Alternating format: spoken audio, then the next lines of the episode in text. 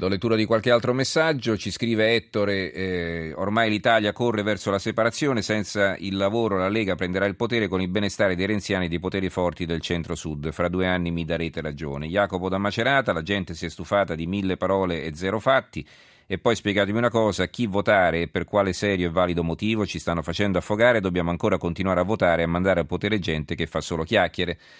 Allora, eh, qualche altro eh, eh, articolo di fondo perché prima di cambiare argomento così arriviamo al giornale radio dell'Una.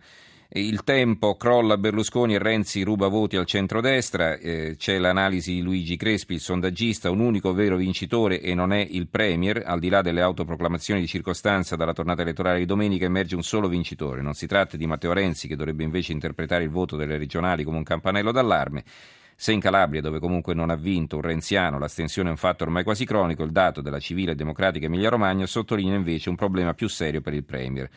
Come nell'indimenticabile saggio sulla lucidità di José Saramago, il non voto della Regione Rossa per eccellenza è una scelta politica consapevole da parte di un elettorato che non sarà forse ancora pronto a votare contro il partito, ma che comunque non si riconosce nell'offerta politica che gli è stata proposta.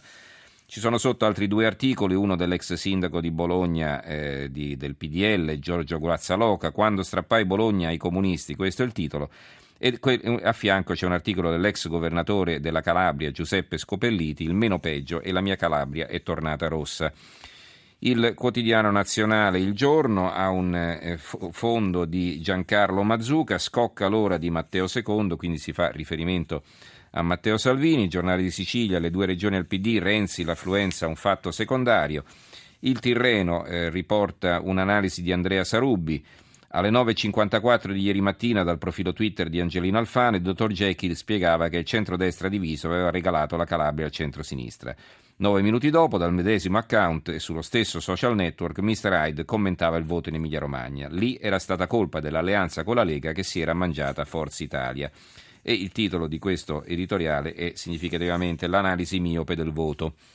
Il Gazzettino di Venezia, boom astenuti, polemiche e sorpassi, i falsi dogmi e la forza dei due Mattei e il fondo di Stefano Cappellini. Flop Forza Italia, resa dei conti, il titolo del mattino, ci sono interviste a Giuliano Urbani, eh, ex uno dei fondatori di Forza Italia, moderati stufi in fuga dalle urne, e eh, Michele Salvati, direttore del Mulino, PD senza coraggio, l'Emilia, l'Emilia lo ha punito. Digno allora Giuseppe Lisi che condurrà il giornale radio, ci sentiamo subito dopo per proseguire nella nostra rassegna stampa, tra poco.